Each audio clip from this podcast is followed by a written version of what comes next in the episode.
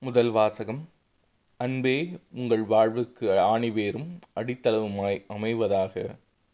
திருத்துதர் பவுல் எபேசியருக்கு எழுதிய திருமுகத்திலிருந்து வாசகம் அதிகாரம் மூன்று இறை வசனங்கள் பதினான்கு முதல் இருபத்தி ஒன்று முடிய.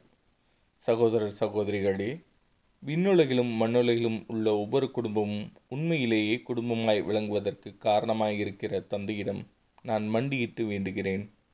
அவருடைய அளவற்ற மாட்சிக்கு ஏற்ப உங்கள் உள்ளத்திற்கு வல்லமையும் ஆற்றலும் தம் தூய ஆவி வழியாக தந்தருள்வாராக.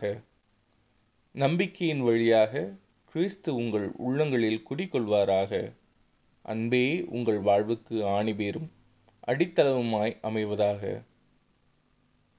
இறைமக்கள் அனைவரோடும் சேர்ந்து கிறிஸ்துவுடைய அன்பின் ஆழம் நீளம் உயரம் ஆழம் என்னவென்று உணர்ந்து அறிவு கேட்டாத இந்த அன்பை அறிந்து கொள்ளும் ஆற்றல் பெறுவீர்களாக.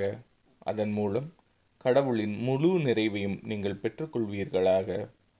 நம்முள் வல்லமையோடு செயல்படுபவரும் நாம் வேண்டுவதற்கும் நினைப்பதற்கும் மிகவும் மேலாக அனைத்தையும் செய்ய வல்லவருமான கடவுளுக்கே திருச்சபையில் கிறிஸ்து இயேசு வழியாக தலைமுறை தலைமுறையாக என்றென்றும் மாட்சி உரித்தாகுக. ஆமீன். இது ஆண்டவரின் அருள்வாக்கு. இறைவா உமக்கு நன்றி. நற்செய்தி வாசகம். அமைதியை ஏற்படுத்த வந்தேன் என்றா நினைக்கிறீர்கள்? இல்லை பிளவு உண்டாக்கவே வந்தேன். லூக்கா எழுதிய தூய நற்செய்தியிலிருந்து வாசகம் அதிகாரம் பனிரெண்டு இறைவசனங்கள் நாற்பத்தி ஒன்பது முதல் ஐம்பத்தி மூன்று முடிய. அக்காலத்தில் இயேசு தம் சீடரை நோக்கி கூறியது மண்ணுலகில் தீ மூட்ட வந்தேன். அது இப்பொழுதே பற்றி எறிந்து கொண்டிருக்க வேண்டும் என்பதே என் விருப்பம்.